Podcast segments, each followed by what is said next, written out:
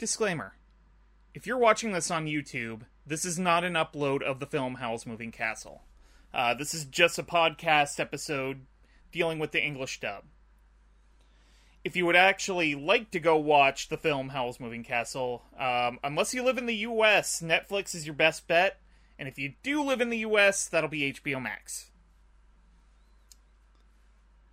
Uh, now that we have that out of the way, this episode may contain language and adult situations that aren't appropriate for all audiences. Listener discretion is advised. This episode also contains spoilers for the film Howl's Moving Castle, and possibly other projects, so keep that in mind as you listen. And as always, opinions expressed are those of the individual participants, and may not reflect those of the Dub Talk podcast as a whole. Uh, so with that, enjoy tonight's show. And if you excuse me, I think my ride's here.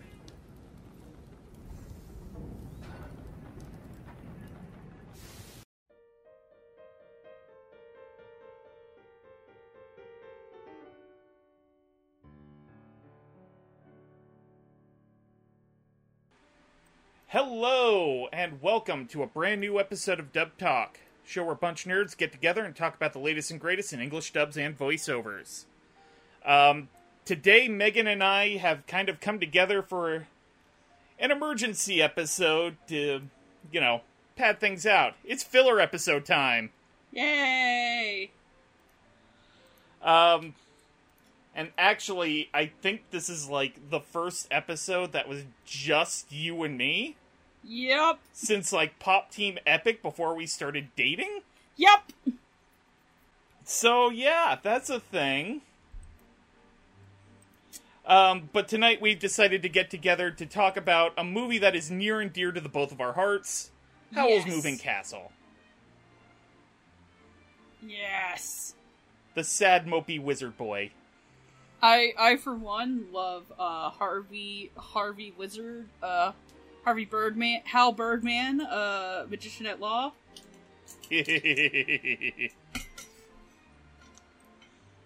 uh, so this little film of ours is based on a novel by Diana Wynne Jones, and I have a plot summary courtesy of IMDb. When an unconfident young woman is cursed with an old body by a spiteful witch, her only chance of breaking the spell lies with a self-indulgent yet insecure young wizard and his companions in his legged, walking castle. And and it's like World War One in the Alps. And there's also a talking fire. And the best dog ever. Little, good little traitor boy. Yes. I have a plush on him, of him, and I love him. Um, to be honest, I only picked this up a couple of months after we recorded Porco Rosso. But you had obviously this seen w- it before. You'd seen it before. I had seen it a ways back in theaters. Um... I think it was right around the time Disney was putting it out. Oh yeah, I, I watched this in middle school. Uh, just just for a frame of reference, I've been out of college for seven years this year. As of, like, literally, like, two days from now. Yeah, I would have been at some point in high school. Like, maybe sophomore or junior year. Somewhere around that time frame. But no, I, I love the shit out of this movie. And one of the reasons I love this movie is because we have a fabulous dub direction crew that I will read off to you right now. Mm-hmm. Segue! Um, this is actually kind of a cool one to talk about. Um, we've talked about the scriptwriters before on Porco Rosso. Um, it would be Don Hewitt and Cindy Davis, who have done things like Porco Rosso, Spirited Away, Whisper of the Heart, bunch of the, um, bunch of the Disney-era Ghibli dubs. Um, but Cindy Davis is also known for being one of the scriptwriters for the Blue Sky animated film Spies in Disguise. Um, the direction side, however, is a really fascinating one. Um, co-directing is uh, Rick Dempsey, uh, a name you might not be familiar with, but um, he directed the dub for Nausicaa. Uh, he did the Disney character side of Kingdom Hearts. Uh, and he was also credited as a talent coordinator for things like Inspector Gadget and The Real Ghostbusters. Ooh. But the main director of the movie is one Pete Docter. Um, one of the legendary directors um, in the early era of Pixar. He's done such films as Monsters Incorporated, Up, Inside Out, and Soul. Uh, and I... just sat down to watch the little making of documentary on the G Kids Blu-ray right before we started watching this, and a really fascinating little snippet is I've got to give their their mixing and engineer crews a lot of props. Um, I'm not sure if this is like a common thing in dubs because you really don't hear it uh, talked about in like, you know, a, a Funimation commentary, or if you like happened to see a panel with a mix engineer. I I've never seen anybody talk about doing things like this, but they would sometimes snip and stitch together individual takes with um you know particular nuances of a line. If they like a little bit of it, they'll cut that out and they'll stitch it together with other other takes that also did things that they actually kind of liked. I, I found that really fascinating. I did not know that, because I have not gotten to watch that documentary. And again, like, this is the first time in a couple of years that I, I've seen it. And I know that a lot of people for uh, a lot of Ghibli movies don't really like the fact that there's a lot of celebrities that do the voiceover work in them. But to be honest, like, it actually really works well in here. Um, there's maybe, like, one or two performances I feel that are a little bit too stiff, pretend, like, pretty much. But overall, yeah. I think that this is, like, the main core cast is so very good. And it really does help make this movie so much more enjoyable uh, to English-speaking audiences. Um... And another really cool thing that I noticed in the documentary is um, Don Hewitt and Cindy Davis were actually in the room as the actors were performing the lines and could, on the fly, work with them in order to change the context of a line if need be, or, you know, on the fly, uh, change a couple of syllables here or there to make it work. Like, I... I I really wish that there was a way to get more of sort of the behind-the-scenes footage of a dub being produced out there. I do, too. I don't... Oh, sorry, go ahead. Because I don't think we get that enough, and I know in the past Funimation has tried. Yeah, and I, I do appreciate that when it happens, and I, I honestly kind of miss a lot of the commentaries, but people were always complaining if, like, they weren't one hundred percent on track of what was going on in the show, because everyone's like, oh, it's good that these people don't actually care about it, and I'm like, my favorite commentary in, like, an anime dub of recently was the first Laughing Under the Clouds episode, where they, they, they did talk about how they were all cast, and what the show means to them, but they were also talking about the time uh, Stephen Hoff had to cro- uh, call Terry Doty and just yelled into the phone, "I can't do it, I can't kill her." And it was it was about a chicken, not oh. Stephen Hoff actually, you know, murdering somebody. I don't know if Terry's ever told that story at a con, but it's on the commentary for that D V D. I, I feel like she might have mentioned that in in a panel at Animane once. I, I can't recall it off the top of my head, but yeah. Like, and I do have to say, for a dub produced in, like, two thousand four, two thousand five. Um, it is really solidly put together. And it brings in a lot of people who, by all accounts, were not familiar with the A D R process when they came in. I know, um... the elderly voice of Sophie had mentioned this was the first time she was doing voiceover oh, in the wow. commentary, and I think this would have been one of the first times um, the actress for The Witch of the Waste would have been would have been in there. And we'll be going through them as, as the episode progresses, but like I like the fact that it felt like between Pete Docter and Rick Dempsey and um, and our writers, like they knew how to get what was what they needed out of the actor, even when they weren't quite familiar with how to deal with lit flaps, how to how to do the correct enunciation for animation that was already there. Yeah, and the thing is, too, um, I know that this is an adaptation of a book, but it's such a different adaptation of what happens in the book from what I understand. I'd love to read the novel one day. Yeah, I'm too lazy to read books with words, says the girl who has six volumes of Don May on her desk. Um, uh, who needs to? Okay, technically four. One of them is in my purse that I need to read, but like, eh. But I think the thing that worked so much that I it's hard to explain. I think the thing that I like that works so much about this movie and the dub is that it does feel like it's so either natural or that it just feels like it's a part of the world that they're living in. Yeah.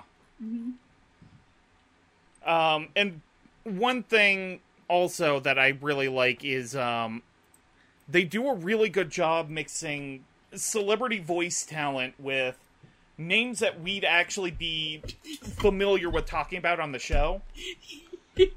Um, thank you for your, thank you for your two hours of work. You, you know who you are.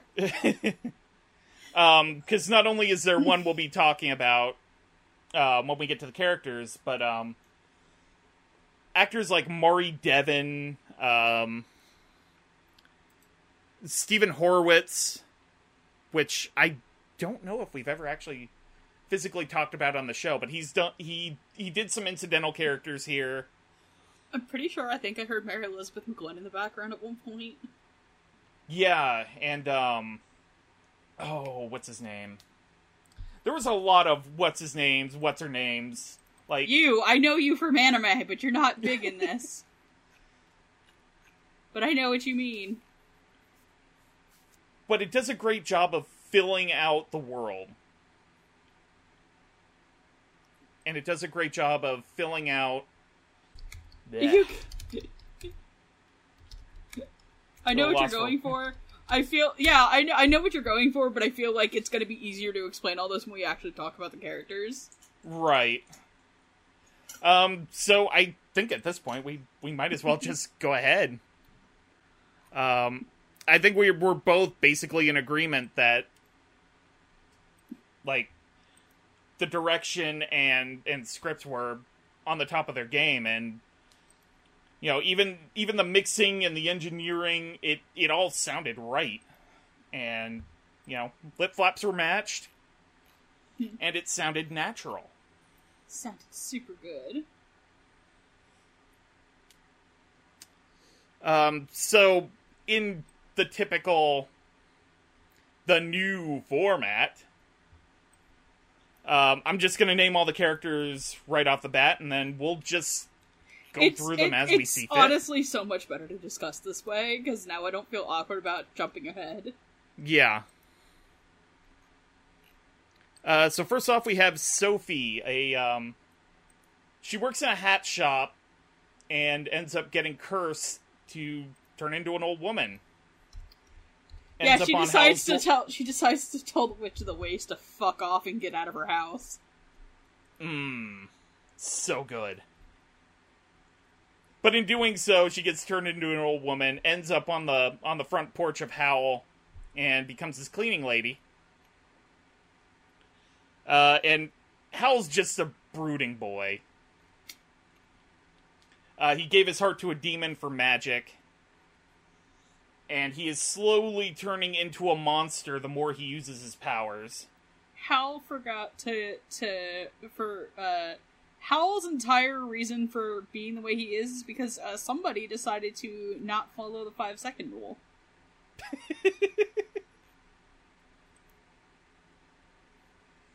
uh, and then that demon he sold his heart to is named Calcifer. Probably the show stealer of this movie. Yep. Um, he is a giant demon made of fire who basically runs the entire mechanical operations of the fortress. He's also the cooking fire. He heats bath water. He doesn't he's, like that too much. He also claims that he's being abused. I was gonna say, I, I don't I'm... think Howl's Castle is OSHA safe. I think Calcifer should report that to the Union. Yeah, you know what? I think George the Cat would really help him out. Yeah. Um, Howl also has an apprentice, a little boy by the name of Markle. Not to be confused with Meghan Markle. Um, who was probably a child when this came out. Uh, Markle can basically shapeshift into an old man, but he can't mask his voice, so he has to... We'll get to that. I hate fish. He, he is, uh, he, his voice throw is the equivalency of the kids in the suit going, wanting a movie ticket. The kids in the trench coat. That's what it is! The, no, no, no, not only that, the BoJack Horseman kid in a trench coat. Oh, God, what the fuck was that I thing? Want to see adult movie. Oh, God, I have to remember its name, because that was so funny. Because it was dating the cat for, like, the longest yeah. time. It was dating the cat. Oh, uh, it was dating Carolyn. I, I uh, think I think the last name was, like, adult person. Yeah, it was something adult person. Hold on, you keep going, I'll look it up. Alright, and then we've got one of my favorite characters of the movie, the Witch of the Waste. Kind of the bad guy in the first act. She curses Sophie and then kind of gets absolutely wrecked by Madame Suleiman. And then it's just a blithering old woman. Uh, and then we have... the actual antagonist of the film and the the second and third acts, uh, Madame Suleiman, who seems to be extending the war for some unexplained reason that's probably explained a little better in the book. Um, but she captured the prince of the neighboring kingdom and just basically made a bunch of copies of him.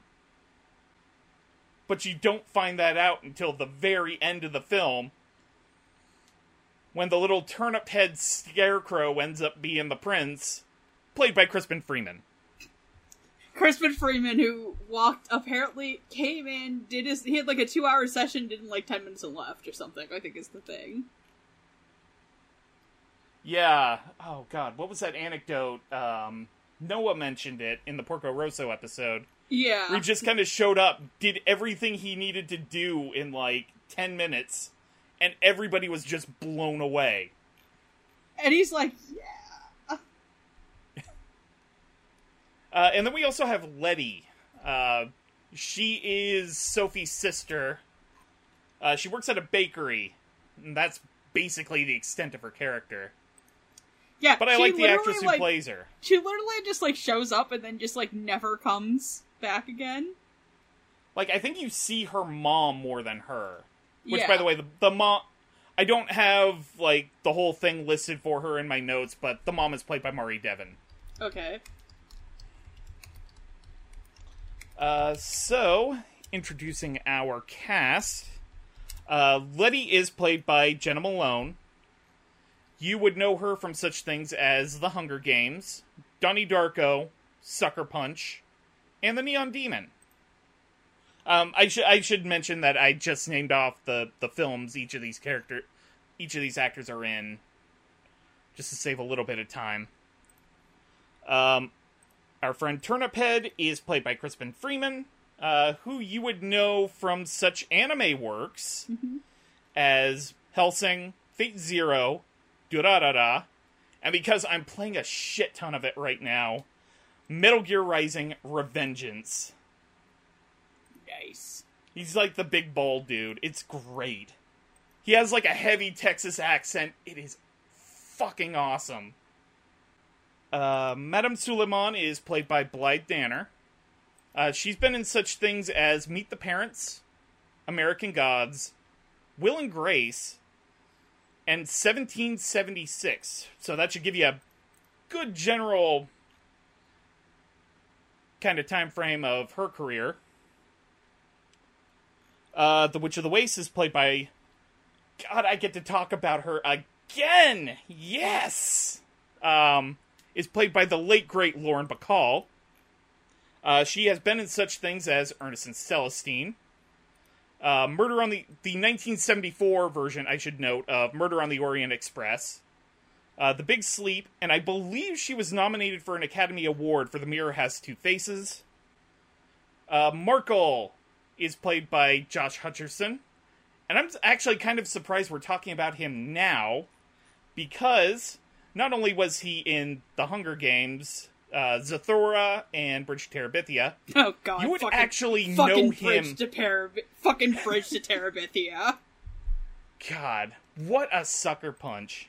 Um, but you would actually know him right now as the voice of the new Ultraman in the two thousand nineteen anime version of Ultraman. Calcifer is played by multiple Emmy... Un- uh, bleh, God, blah, blah, blah, blah, blah, blah. Uh, Calcifer is played by multiple Emmy Award nominee and winner, Billy Crystal. I probably don't need to name things Billy Crystal has been in, but I'm going to anyway. Uh, he's been in such films as Monsters, Incorporated, When Harry Met Sally, The Princess Bride, and because I know Noah's probably going to give me a hard time if I don't mention it, he was in Animal Olympics. Yes! I saw that on the fucking Bible, and I was just like, ah, that is a, that is a thing I want us to get very drunk and watch together at a con. Oh, man. I used to watch... That okay. is such a bizarre movie. Did you also watch the living fucking shit out of it? It was on the Disney Channel all the damn time. You didn't have the V H S that you burned the shit out of like I did? Um, I had a V H S of it. I don't think it was... I don't think it was an official one. I think I recorded it off of the Disney Channel and then proceeded... To burn the shit. To wear the living daylights out of it. Out of it. I was trying to see who the fuck he was again in it. Oh, God. He's just... I'm Bob Walt. They couldn't even get actual Barbara Walters in for this. Bullshit. Just like, if you've never seen Animal Olympics, one, you need to watch fucking Animal Olympics. It it has the horniest running race you will ever see in your life. Like, and the best thing thought- about it is, like, legally, I don't think anybody owns it anymore, so it's on YouTube. And it's free. It's basically free domains. Like, I'm not going to lie that it is... This this movie has, like... Like, it this awakened things in people. And it's, like, the cheapest... It, it's, like, the cheapest animation that of the lion eighties. Had a dump truck ass! And it's also the most bizarrely horny... like, eighties kids movie I've ever seen. And that's saying something. It's It was B-Stars before B-Stars. Because the, the main thing is literally about a goat and a lioness falling in love as they're running a race. there's also there's also a really well endowed poodle reporter. Just like this awakened things in an entire generation. Like an entire generation of STEM of, of, STEM. of people working in the STEM field. Each your, everyone's like, where was your furry awakening? Was it The Lion King? Was it uh, was it The Great Mouse Detective? I am also on. Oh no! I should not have googled Animal Olympics lion on Google image search. Oh no! Like a decent amount of it is like either like screenshots or clips. And then there is just one DeviantArt link that I have to send you. That's oh, going no. to come with, that is going to come with no comment. Oh you no! You have to see it in real time. I'm so sorry we've gone off rails. And I will have him put this up. I, you've got to see this fucking thing. You've got to fucking see this thing. Oh no! I'm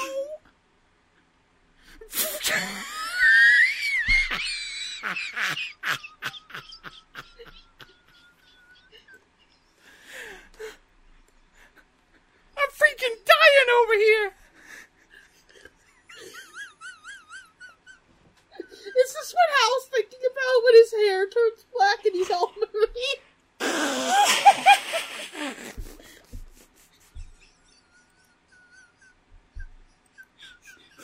Please put in the comments below if you would like for us to do an episode on Animal Olympics. I will do that as an alternatives episode if you tell us. To. If you don't, okay. I'm cool. I'm cool. I'm cool. Back in the game. Back in the game. Real talk, though. Okay. If you don't have money, you can't get it out of your head, can you? No, I can't. I should have waited.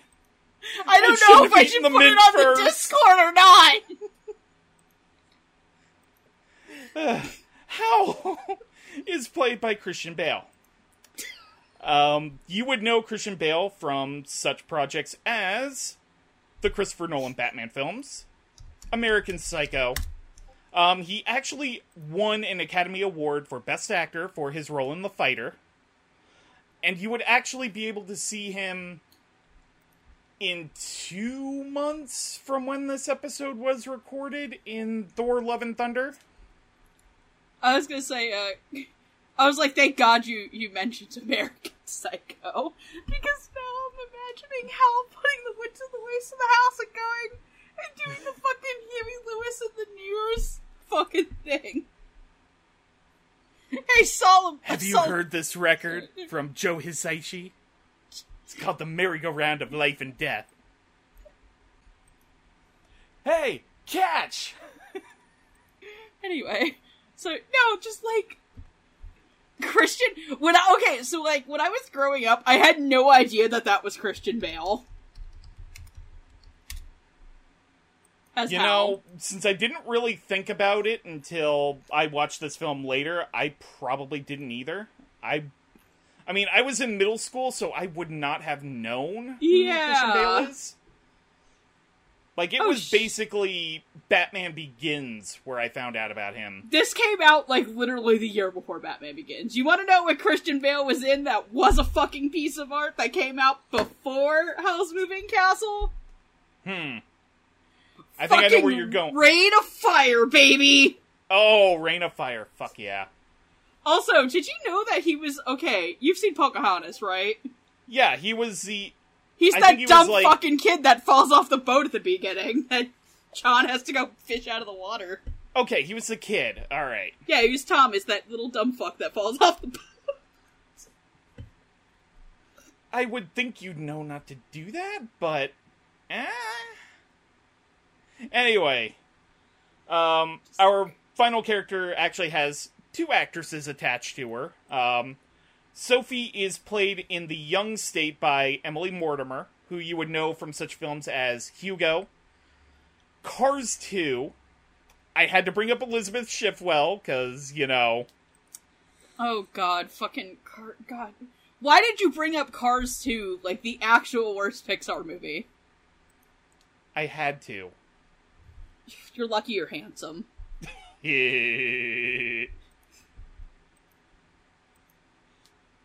um, Mary Poppins Return. Uh, yeah, yeah. Uh, Mary Poppins Returns, and Lars and the Real Girl. Um, her older state is played by Jean Simmons, not that Jean Simmons, the legendary actress Jean Simmons, um, who you would Jean know Simmons. From such things as um, Guys and Dolls, Spartacus. Um, she was nominated for an Academy Award for Best Supporting Actress at, in an adaptation of Hamlet as, I believe, Ophelia. Um, and then... She, oh no, she didn't win. She was also nominated, but this time for Best Actress in the film The Happy Ending. Yeah, she, she was nominated twice. Never... Never mind that. Also... You said Spartacus, you want to know what the only fucking thing I thought of was? Uh-oh. Famous movie lines as read by Carol Channing. Yes! I'm Spartacus.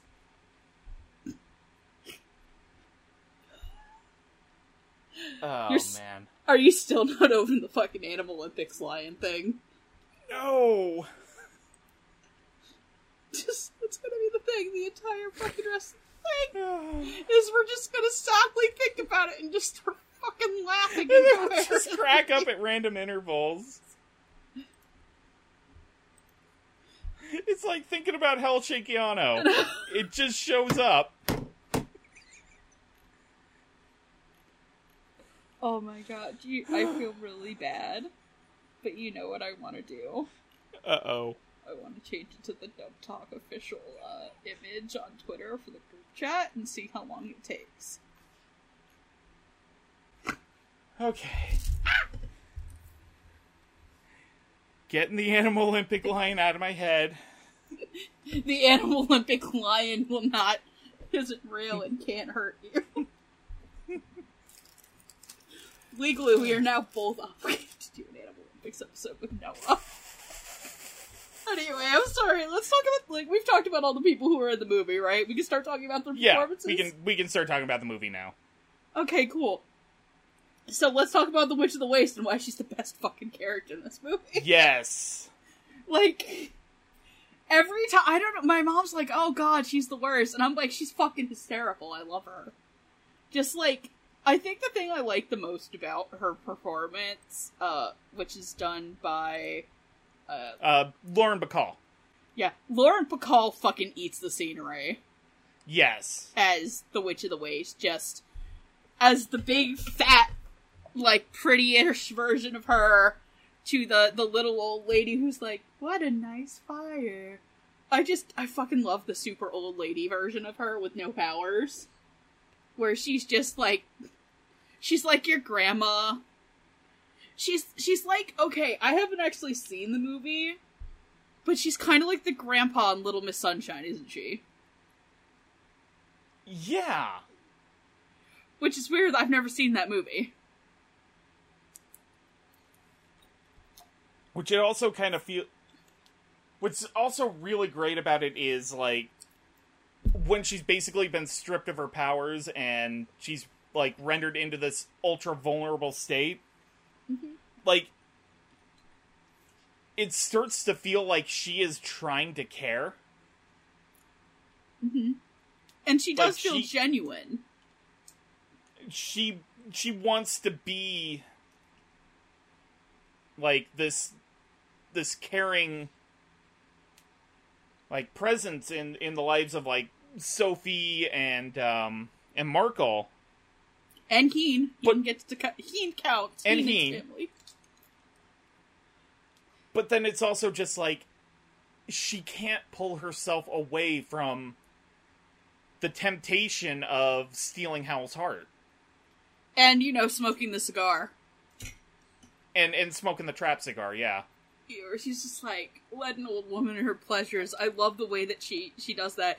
But to me, like, the most outstanding moment for all of Lauren Bacall is her going up the fucking stairs. Yes. Just the level of attention to detail of a woman dying as she is forced to walk up the stairs. I know what that sounds like. I've been to New York City. Yeah. Fuck the subway stairs. Um, just, just, she's so fucking good in this. It's a sad, it's a shame she's not around longer, but I feel like the movie, she would have been, like, less of a liked character if she was there super yeah. long. Just, just. But I also just really love her, her first appearance in the movie, where she's just this absolutely haughty presence. She She basically barges her way into Sophie's shop as she's starting to close down. And, like, Sophie literally tells her to basically fuck off. Yeah, pretty much. Get the fuck out of my house, bitch. And it's bitch. just like, yeah. Oh, this place is tacky. These hats are tacky. You're tacky. Get out of my house. Also, uh, I've just... learned something. Huh. Uh, apparently, in the in the Japanese version of um, Howl's Moving Castle, um, the Witch of the Waste was actually played by a drag queen. Oh, yeah, they were played by Akihiro Miwa. Interesting. Uh, also, yeah, I can see it. Also, apparently, Akihiro, uh, Akihiro Miwa. Uh, hate Shinzo Abe, so therefore they are a man of culture. Bless. But I just, I, I absolutely love the point in the very beginning of the film where Lauren Bacall is just an absolute catty bitch. Mm-hmm. It's magnificent. And on that same note, like, Blythe Danner as Suleiman is conniving in a completely different way. She's that... Uh, first of all, one, Suleiman is terrifying because she has a, a army of small twink boys that all look the same. Therefore, something is up in that castle. Um, yeah. I, I and, think like, that, oh, sorry, the thing ahead. to note is, like, those creepy little... Uh, the creepy little twink boys that are all copies of each other. Mm-hmm. They're copies... of the prince. Oh, they are. I've, I put that together now. Oh, and, like, no. the cab driver who who drives um, Sophie's mother away near the end of the film. That's another one. Yeah, I... I uh, Solon's also a character I feel like if she was more in more of the movie that, like, it would ruin the... It would ruin it. Yeah. And Blythe takes full of... full effective use of her time playing her to make this her this very ominous and kind of creepy character who clearly doesn't care about anybody but herself. Yep. Oh, and I... I love, like, the thing story-wise that I love about the character is, like, she's very obviously trying to prolong the war, basically by kidnapping and cursing the prince. Yeah. But you it... never actually know why she did it. Probably, I think, it, is it also implied that she's also kind of in love with Howl? Maybe? Or, or like that she... or that she's just angry that he's abusing her gift? Or, or, yeah, or that she chose a path that was away from her. Because it's really weird, though, because it also implies that she knows that the falling star was Calcifer. Or that she caused it in the first place. Yeah. And I think that Danner gives her just enough air of mystery to to uh, never figure it out. Yeah. Like, you know exactly what you need to know about Suleiman and nothing more.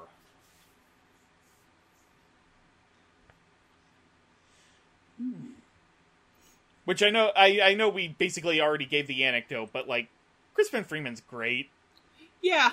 He gets, like, two lines, and it's like, it's like all the obvious, like, oh yeah, I'm the prince, I got curse, I'm going away now, bye!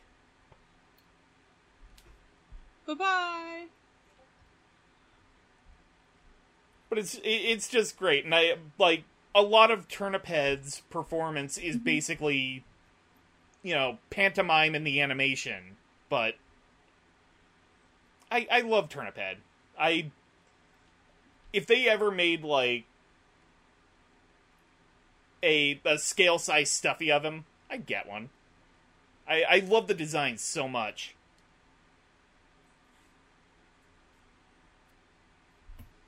Alright. It's just so good. Moving up here, um... I also love that they just got a kid to play Markle. Yeah, how old was him at the time? Um... I can look that up. Pulling up IMDb. That had more syllables than I thought. Alright, so two thousand four, he would have been about twelve. Oh, wow. eleven, twelve years old when they recorded it. Yeah, no, I think he does a good job. And like I said, the, the fun thing is when he tries to do the uh, three kids in a trench coat. Except he's, like, the great thing about it is, like, it's not like three kids stacked in a trench coat. He is still the same size as a child. Yeah. He just magically grows a beard, and that's literally it. Yeah, by the way, that character that character is literally named uh, Vincent Adultman. What's that? It's Vincent. He is Vincent Adultman. Yeah. There we go. Just, it's just so, he's so, I also just love how innocent he is. It's just so cute, like, when he's, um, like, when he's trying to just, you know, like, be a good kid, and it's just like, please don't leave, Sophie, I love you. And you're just like, baby, baby, baby boy. Baby boy. Also, you're I... So, you're so sweet. One thing I absolutely love is, like, when other characters start to show not, e- not even romantic affection, but just affection towards Sophie.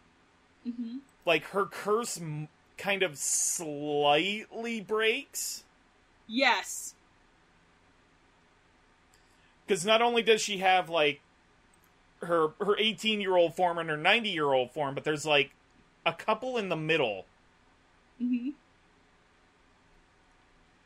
And it's like, whenever whenever a character shows strong affection for her, or when she's called out on having affections for Howl, she turns she's, back. Yeah, she's like, ah! Also, I, I'm, I'm looking into, like, some of the seiyuu for this, and y- you know what's really funny about Markle's uh, seiyuu is that he, he is the guy now that uh, goes to, uh, that gets to uh, the, um, uh, oh god, what the fuck is his name? The, the fuck, fuck, fuck, shit. Shinkai! Makoto Shinkai! Oh. He was, yeah, the guy who plays Markle was uh, Taki in Your Name. Well. Yeah. That's really cool. Um, yeah, I I love the fact that, like, it's just a kid. Yeah. He's learning magic, but he's just a kid. Also, damn, bitch, they live like that! Yeah. Two bachelors living in a fucking... Just... Just Jesus Christ. That is, like, the ultimate...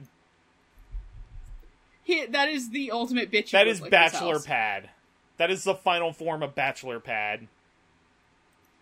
Just the ultimate bachelor pad. It moves. It goes wherever you want, and it is a shit pile. Pigsty? No, no, no. The pigs won't even touch it. It's too good for the pigs. Also, there... Uh, I know you're... I'll, I'll talk to you after that. Just, there's some things. Anyway. Uh, no, just, like... I love, I, I, my mom and I were watching this together, because my mom likes to watch this movie every so often. She likes Spirited Away more, but still, but, um, just the, the fucking, damn, that you look like this moment, I, I said to her, and she just started laughing really hard.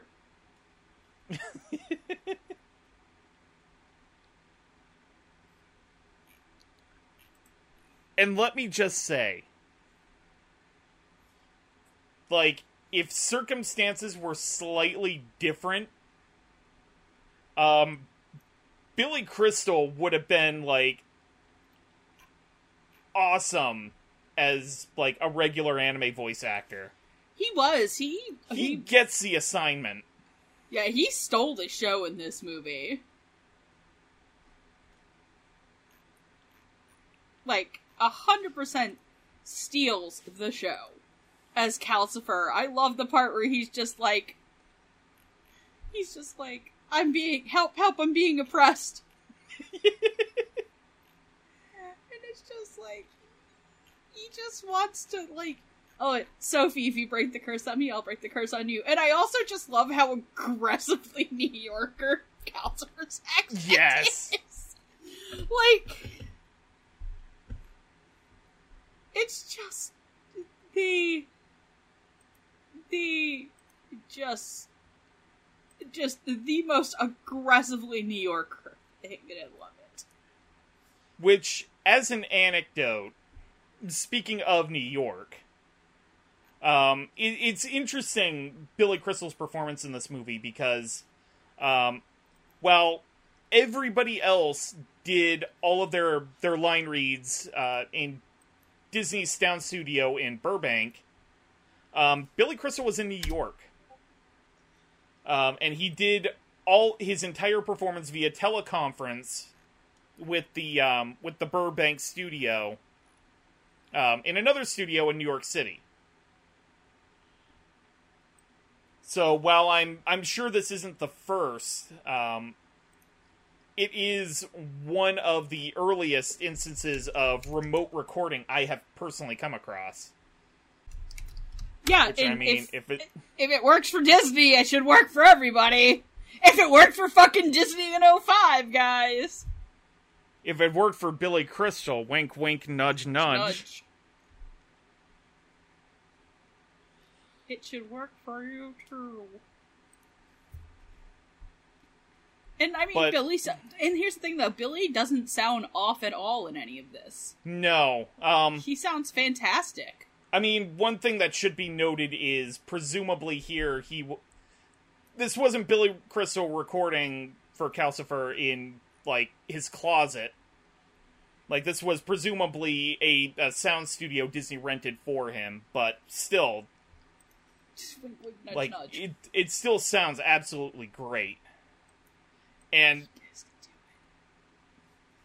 he just has this absolutely beautiful energy to him where he's just... Like, he is absolutely sar... You know what? This remind... His performance reminds me of a tweet that was, um... I think somebody put it in your Discord, where somebody recounted a, um... they had dropped their wallet on the New York City subway yeah! platform. And they threw it back to them. And somebody grabbed it and fastballed it into the subway to make sure she got it. Yeah, that. And then that's, somebody that's... retorts, um, "Yeah, this confirms that like New Yorkers are kind but not, not nice. nice," which is an and accurate that... statement as somebody who was raised by New Yorkers. And like Calcifer lives up to that one hundred percent. He is. He is, for a fire demon, he is absolutely kind. But he is not nice. He's just not going to be nice to you. Just, I love, I think to me, like, the quintessential Calcifer moment in this movie are Billy Crystal's delivery of, "She likes my spark!" Yes. And the, and the whole, "Sophie, please, put me, Sophie, I'm going to fall, Sophie!" And he's just like, his little fat ass is trying to keep up. It's like, it's like watching Mufasa try to stay over the, um, the wildebeest, but instead of, you know, crushing childhood trauma and P T S D, Uh, he gets blown. He how Billy just Christian Bale comes in and goes, "Where is she?" And he comes back to life. Um, just, like it's just like instead of crippling childhood trauma, you just get a cartoonish puff of smoke. And then Christian Bale didn't take too kindly to it. Speaking to of which people... Christian Bale as Howl. Speaking of people who steal the movie, it is. Um, the... If I have only one complaint about his performance, um, I do find it just a little bit baffling that they didn't. I suspect it was a decision on his and the director's part, but I'm I'm still a little confused as to why he just didn't use his natural accent. Yeah, oh, that's, yeah, that's right, he's fucking British. I keep forgetting Christian Bale isn't an American citizen. Yeah. Like, yeah, like, he's the only one who, like, Josh Hutcherson, I understand. Josh Hutcherson is either American or Canadian, I forget. Yeah. But, like, and Lauren Bacall doesn't, but I could get Lauren Bacall not doing it. Like, but, like she kind of does. She has, like, An, acris- an, a, an aristocratic air to her voice. It isn't exactly a British accent, but... But yeah, like, him being the only one who doesn't, I guess it's try- they're, like, trying to show that he's, like, otherworldly and stuff, but I, I don't know. Um, just, just... And they also didn't go over it in the documentary, which is understandable, but it's also just, like... It's so it's a weird thing. My thing is, I'm surprised how deep they actually keep his voice the whole time. Howl's voice doesn't yeah. really go up.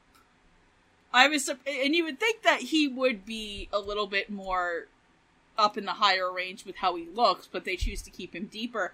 And I wonder if that's because he is at that point undergoing such a monstrous phase of his life, and. I wonder if that was kept there, because that's the one thing I will compliment was they did not probably have to use a lot of filter on Christian Bale's voice. No, um, they actually did show him, like, recording some of his lines as sort of his B-state. Oh, which, speaking of B-state, there is a little anecdote about this movie I forgot to talk about at, oh? at the jump of this film. Um... It was originally supposed to be directed by a a regular director we have talked about on this show. Um, yeah, Miyazaki was not originally slated to direct Howl's Moving Castle. Um, it was supposed to be Mamoru Hosoda. Huh, this would have been a really different movie, and there would have been a lot more furry awakenings. Yeah. And to be honest, I'm kind of glad Hosoda didn't make this. Um, and not, because I, I fucking love Hosoda. I love Mamoru yeah. Hosoda. Mamoru Hosoda is not the person I would see making an anti-war movie. And Which to, this totally is. Yeah, it, it, yeah, and honestly, like, looking at, he probably, he was obviously one probably in the trenches of Toei at this point. Um, um it was right below... He had been brought on to direct Howl's Moving Castle. He had a vision for it. He butted heads with Miyazaki, and then Miyazaki fired him and his entire crew. Um, and they fucked to off to Toei. He went back to Toei and ended up ended up pulling that crew back together and making one of the greatest One Piece movies of all time. Yeah, and then he would go on to make The Girl Who Left Her Time in Summer Wars, so... um.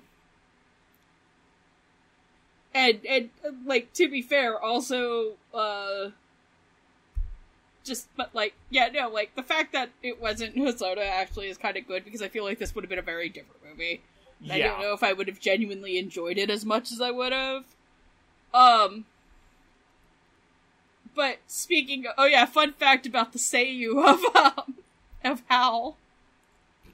Uh, Go did on. You know that he plays, uh... Yagami in Judgment and Lost Judgment. Really? Yep! Therefore, how how Pendragon would, in fact, fit in the Yakuza universe. How can... We legally now need to ask Christian Bale to sing Bakumitai. Yeah. Also, he was apparently in the live-action space battleship Yamato movie and J P in uh, Redline, to which I've seen that live-action space battleship Yamato movie, and I called the fucking ending of it, even though I came in forty-five minutes late. I I had that for a time. I kind of liked it. It's a weird little movie. It is. But, um... one thing I really like is, like, not only can Christian Bale hit that really dark, grumbly, like, from-the-belly, bestial state um, when Howl transforms, but it's also, like, when he uses that deep register when he's absolutely playful, I love it so much. Like, in the beginning of the say, film, when he first meets Sophie? God, yes. I was gonna say, though, how Christian Bale doing the Beast voice is just preparation for Nolan's Batman. uh, yeah. Christopher Nolan, I can use this. But also, um... like, I think the thing I love the absolute most about Christian Bale's performance as Howl is when he goes into broody boy mode. Sophie, you ruined me! That is... like, hysteric crying, and, like, he sits in the chair, he mopes, and then he summons the spirits of darkness just because just, his hair color changed. I just, I fucking love Josh Hutcherson's delivery. The last time I saw him, it was because a girl dumped him. And it's just like, Markle, what the fuck have you seen? What? What bullshit? What has this man shown you? Well, his ass, as of that day. Um, I just, just that and Calcifer being like, oh, he's gonna slime all over me. Just, whoa, just, whoa, whoa, no, he's gonna put me out. Just, like, that is, like, the Howl's Moving Castle scene to people. Like, if you know nothing else about this movie, you just know the scene where Howl cries about his hair. And then turns to goo. Goo. You know, like most men. Um, just, just... Come, Sister Todd. Just... Fuck! God damn it! I'd start singing that, but I don't remember the lyrics. No, it's not that I'm thinking about that. It's that I'm thinking about fucking Arthur. Like, hey, it's a wonderful kind of day, Arthur. Just, I'm sorry, like, a couple weeks ago, there was, like, uh, a, a Runaway Guys, like, group playing uh, Mario Kart, and yeah. Somehow the topic of Arthur came up, and eventually they discovered that Matt Damon was on Arthur as himself. And that... They didn't know that? Yeah, they didn't know that. So then they saw the picture, and they were all horrified about it, by it. So they made it the meme that night, and they would just... They made the picture of Matt Damon Arthur's background, and depending on who was winning and losing and what stream you were on, they would either increase or decrease the opacity. But if you've ever played Mario, I'm so sorry. This tangent, this tangent is fucking staying in. Um, if you've never played Mario Kart, Kart Online, uh, when you're picking the stage, you're all standing on a globe as your Mii's. So John oh, no. kept tilting it to, to the end of that Hegelian thing. With...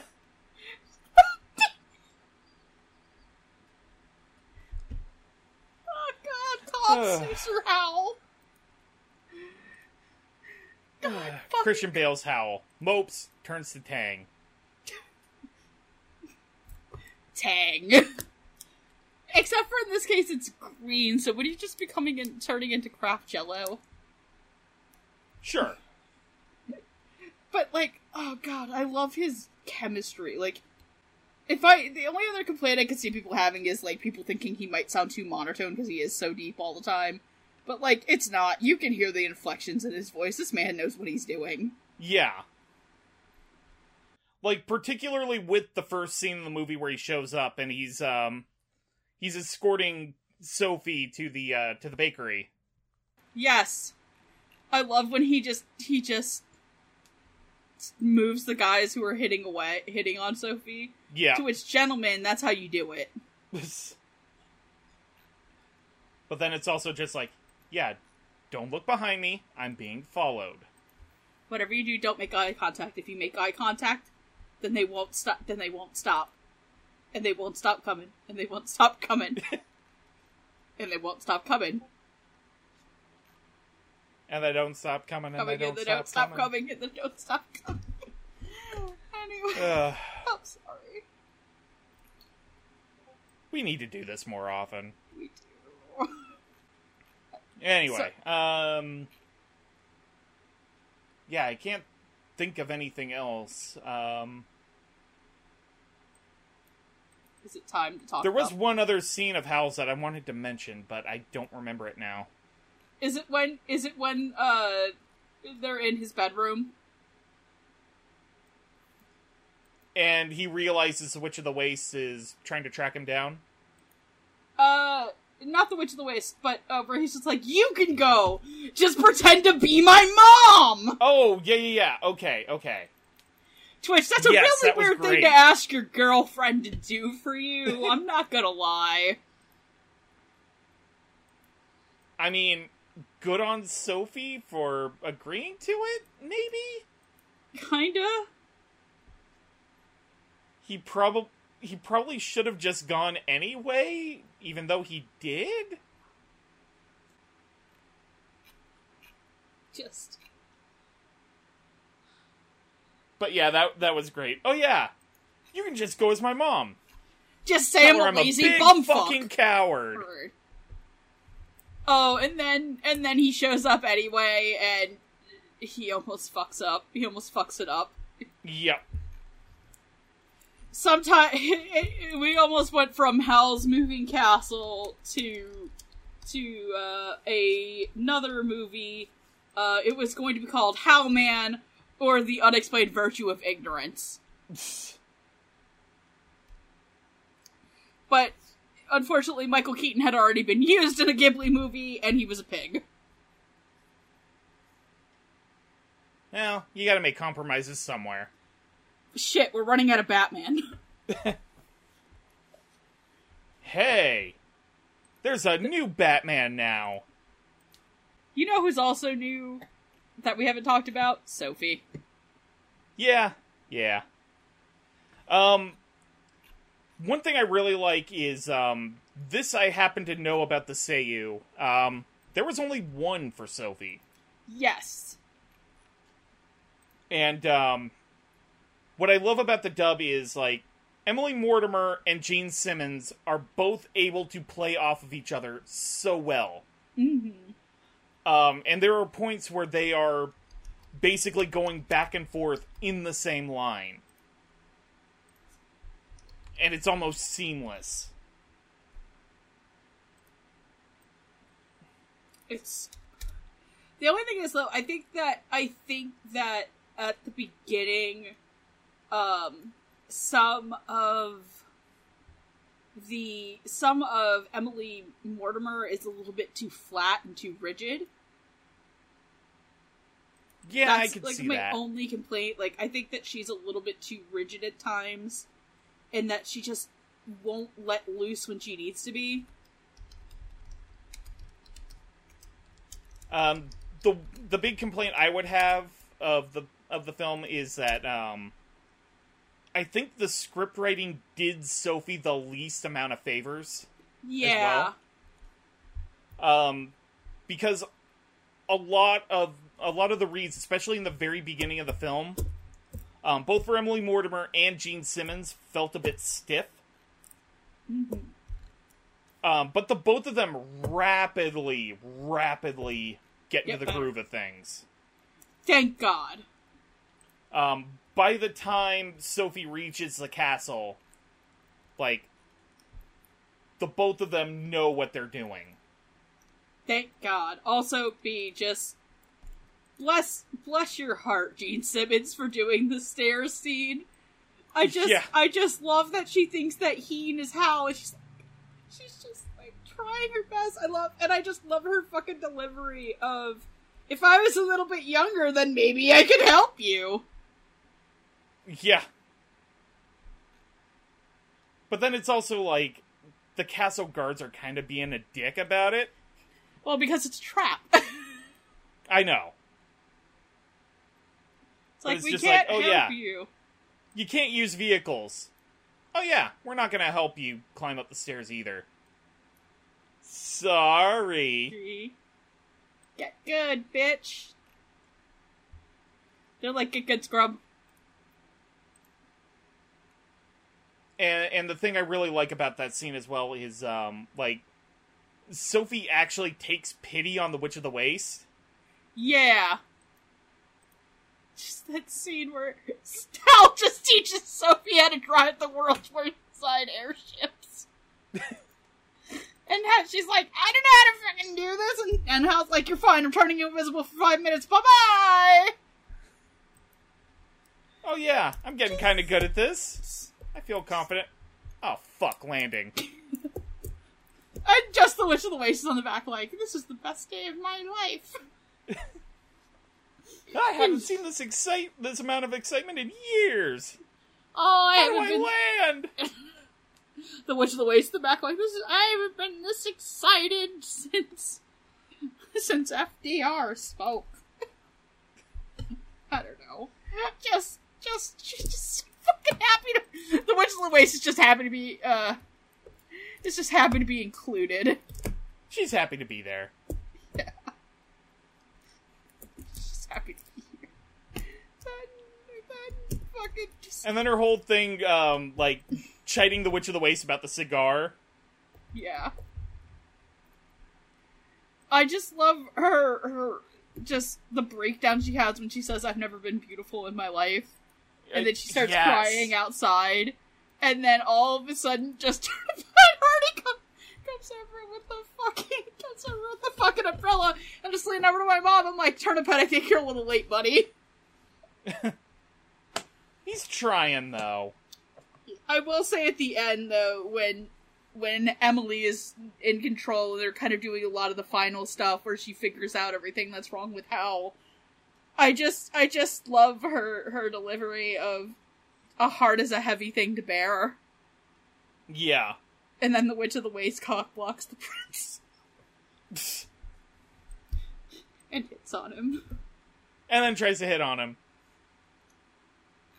Just, just... And he... seemed receptive? Yeah. Question mark? I have the weirdest boner right now. Don't worry, Prince. She may be built like a bistro, but she runs like a steakhouse.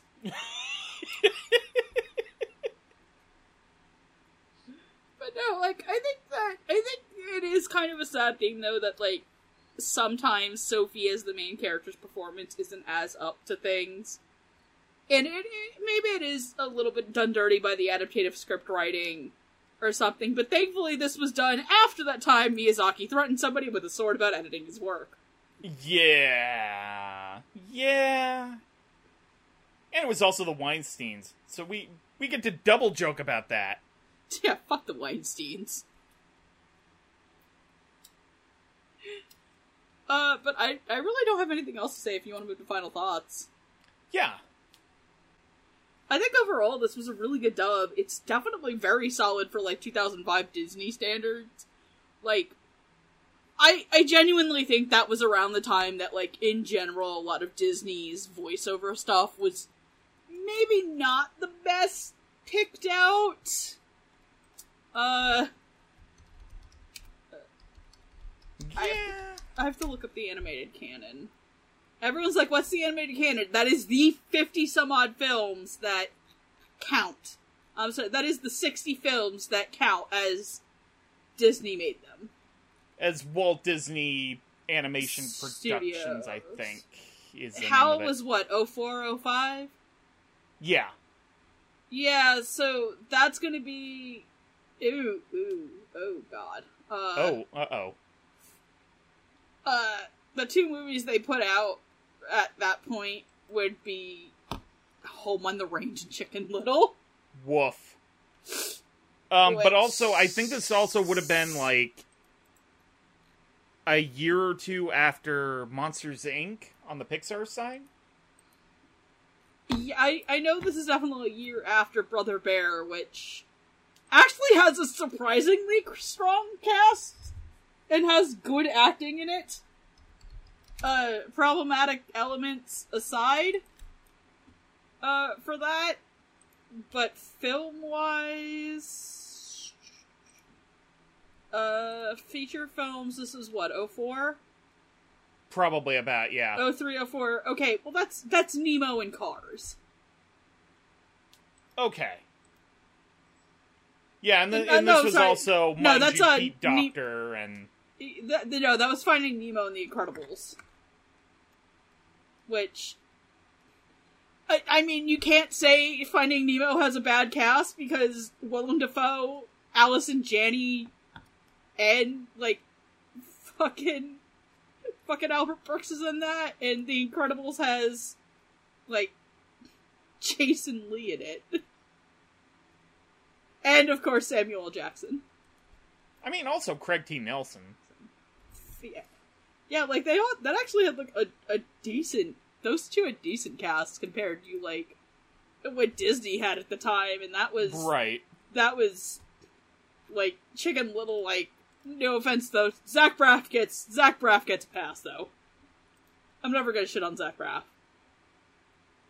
But, like, that was when, you, like, they didn't really have a lot, like, a lot of stuff. The fucking Don Knotts was in Chicken Little, what the hell? Like, but Home on the Range, that's the one that's led by Roseanne, so, uh, woof. Ouch. I didn't even know that. Wow. No yeah, wonder that's... their two D division died right there. Yeah, that was that was the Roseanne, Judi Dench, Jennifer Tilly movie. Oof. I mean, Jude... two out of three ain't two bad. Two out of three but... ain't bad, but like, man, did they really did fucking waste the rest of that cast? That's got like fucking, well, I don't know, Cuba Gooding Junior is kind of a eh right now, but like, yeah, Charlie Dennis, Carol Cook, Joe Flaherty, Steve Buscemi was in it. Wow. Steve ass Chevy. I'm laughing, though, about the, the... I'll explain to you later about why, uh... Willem Dafoe and... Willem Dafoe being mentioned near anime fucking made me just lose it. Um... But no, he is overall, basically anime. Well, I'll, I'll explain it because it's also a spoiler for a, um... A, a light novel series, so... Gotcha. I have to see if Willem Dafoe was ever in an anime movie now. And he, but overall, I, I think that it was a, a great movie. Like, I think the, the dub is, like, really good. Yeah. I think that it, it was genuinely, like, well put together. Oh, God! He was in an anime movie and they fucking wasted him in it. Oh, no. Take a guess what Ghibli movie he was in. Uh, taking a stab in the dark, The Cat Returns. No. That, excuse me, that's a good fucking movie. Oh, oh, oh. My Neighbors the Yamadas? No, that's also a good movie. No, he's in fucking Tales oh. from Earthsea. Oh, oh, don't do Willem Dafoe dirty like that. We have gotten way off topic. But no, like... I, I think that they did a great job, and I really do like the attention to details in terms of directing, and also be allowing remote directing in two thousand fucking five. Yeah. But then again, I mean, it's also Billy Crystal.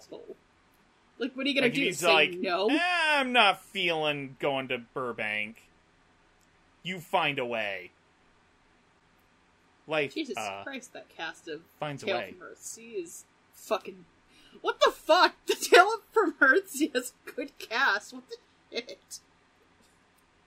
Also, I'll tell it. I'll tell it to you. Uh, what time? Your okay. final thoughts. Um, I really love this film. Um, it kind of ra- rapidly catapulted on upon rewatching to like number two under uh, Porco Rosso. Um, I I think the cast is absolutely stellar uh, of characters, and um, like the dub actually feels natural to what's going on. Mm-hmm. Um, Nothing really feels out of place. Um, and I just love the fact that it, like, unlike a lot of fam- you know, fantasy films in this era, it's entirely self-contained. Mm-hmm. But um, you don't have it, to it see is... everyone's six-year journey hanging out in New Zealand. It's... Uh, but th- this film is absolutely worth a check out. Um, the dubcast is incredible. Um, a lot of painstaking work went into getting this dub produced, uh, getting it out to audiences, and just... I I absolutely appreciate the fact that not only is um, not only is G-Kids putting it out now, but they're also bringing it back to theaters for another generation to check it out that way. Fucking Ghibli Fest rules! Um, so on that note, if you want to check out Howl's Moving Castle, um, it is in regular rotation in G-Kids' Ghibli Fest, so do check your local listings. I don't think it's in this year's. I can check. Um, but it is a regular fixture of the, of the festival. Yeah, it is. It's in this year's. Oh, okay. It's in this year's. Um, what month? Yeah, uh, Ponyo is this month as of the time of the recording. Uh, Cat Returns, which is twenty this year, is June. Tw- is June. Kiki's is Ju- end of July, August. Only Yesterday is end of August, and Howl's is going to be end of September. Okay. So you can check out Howl's Moving Castle in theaters at the end of September. Um, you can also find it on Blu-ray via G-Kids and Shout Factory. Um, and an absolutely gorgeous steelbook set that I think is still available. Um, but even if it's not, it's still kind of regularly available via third-party retailers for not too, too much. Um, and if you yeah, want to catch that on streaming... Like twenty bucks. Yeah. At most. Um, if you want to catch it on streaming, in the United States, it is available via H B O Max, and anywhere else in the world, uh, it'll be available through Netflix. And if you would like to check out anything we're doing, um, we are available via youtube.com slash dubtalk. Where you can um, you can find past episodes. We also have a secondary channel that is now host to our Twitch stream recordings, um, which is also to say that we have a Twitch channel that we, a couple of us, stream on a semi-regular basis. Um, you can find me on that generally on Saturdays, though my schedule might be in flux in the coming weeks. Um, yeah. And then, typically, when Megan does her streams, it will be on Wednesdays. Yeah, if we if I come back to doing them, if I do, I might be doing some uh, Final Fantasy fourteen for a while. Nice. Oh, it's um, fun. And and then the um, as of recording, I'm kind of going through a playthrough of Nier Automata, but I'm also thinking of putting that on ice until we know a little more details about the anime, and then starting it over. That's always fun. You can you can always have a good time doing that. Yeah. Uh. Do, do, do. Oh, we also have audio feeds for our podcasts, which, if you're watching this via via those, you're good. We gave you the, the YouTube link. Um, but if you're watching this via YouTube, we also have our audio-only feeds via Podbean, Apple Podcasts, Spotify. Um, I I think we're on Pandora now. Um, but we're also always looking for additional places to post the episodes. So do keep an eye out. Um, and when these launch, you will be able to find them via our Twitter feed, which is twitter.com slash dubtalkpodcast. Uh, Tumblr's dead. Um, we've got a Ko-fi page if you want to give a one-time donation to us. And then we also have a Patreon for regular donations. And at the end of each episode, we like to shout out our list of patrons as they are at the time of recording. So as of May first, we would like to thank at the five dollar tier, Megan's mom and dad, Michelle back, Travis, uh, Nico Robin, but with yowie hands, and Victor Mybaroda.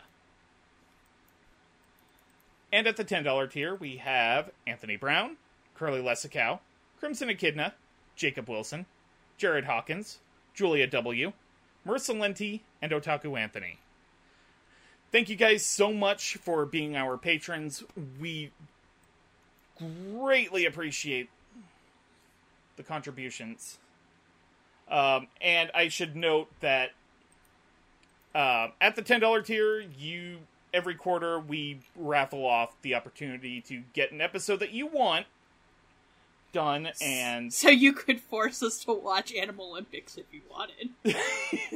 You can do that.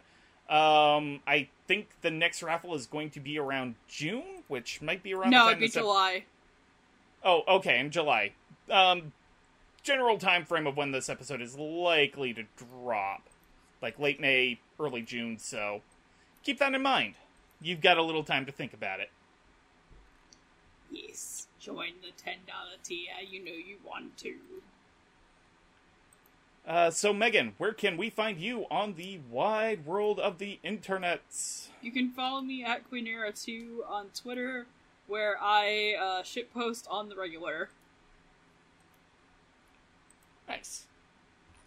Um, and you can, and you can find me on the twitter dot com at Roots of Justice. Um, also, I have a Mass account, Mastodon account by the same name now. Same. Um. Which they're both generally cross-posting with each other, but I I retweet cute animal pics, talk general fandom stuff. It's a good time. You should come see me. Either one of those two. Um, and I'm also doing stuff with my blog. I keep saying that, but this time, like, I have I have a draft that I need to finalize, but it's actually coming. Like, it is, like, for real. For the thirtieth time, coming. Maybe this time I'll actually hit send, and you can actually read the words that I type. That's a threat, by the way. Let him do it. You'd love it. You'd love it, though. Uh, I would absolutely love it. Um, so I tend to like to end episodes I'm on with a little cool thing of the day. Um, I call this little segment Patrick's Cool Thing of the Day. Yay, cool things. Uh, let's see. I had... So- I had something. I had something. Um, okay, here's... Here's a little thing I have been keeping an eye on. Um, I... don't think I've mentioned this yet as a cool thing of the day, but it's a it's a little YouTube channel I, I follow where uh, they do really really cool things with like aquariums and terrariums and paludariums. Uh, the YouTube channel is called Serpa Design, and they and he just does these really cool things with like animal enclosures and like, closed terrariums. It's one of the most zen things I have ever seen. And he's got this really nice speaking voice that just kind of lulls you to sleep. In a good way. Mm-hmm. But it, it, it's just so relaxing. And the amount of attention to detail this guy puts into these these habitats for, for animals... that he has this entire room devoted to displaying them.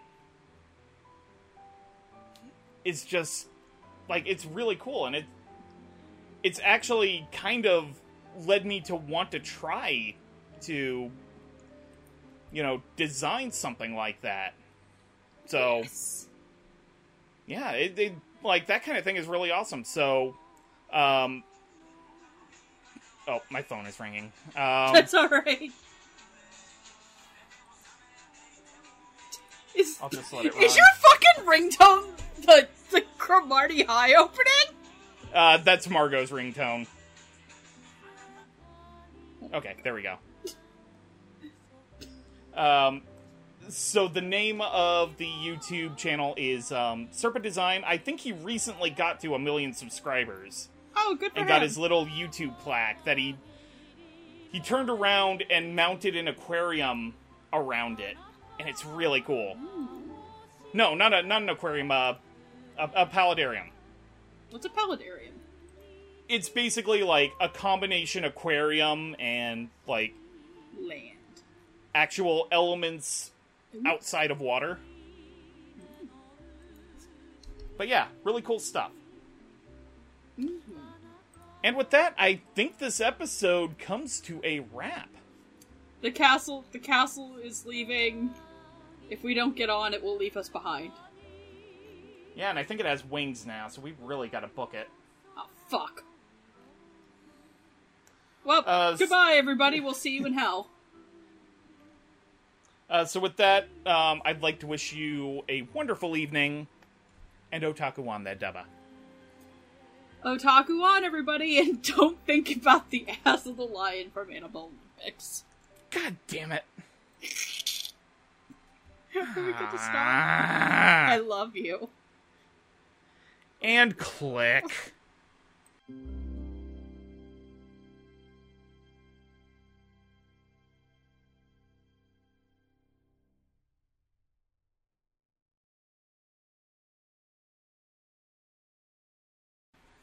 Okay, uh, I'll get back there. I'll get back in a minute. Also, I'm sorry, Andrew. Uh, Andrew, the, Marissa Lenti's doing a uh, Discord thing for Tribe Nine on uh, on stream, and somebody said Gianni. Apparently, Gianni's char- Gianni's character approach to Lenti in Tribe Nine was, "What if Columbo was young and hot?" And somebody in the chat yelled, "Columbo is already hot." Bless you.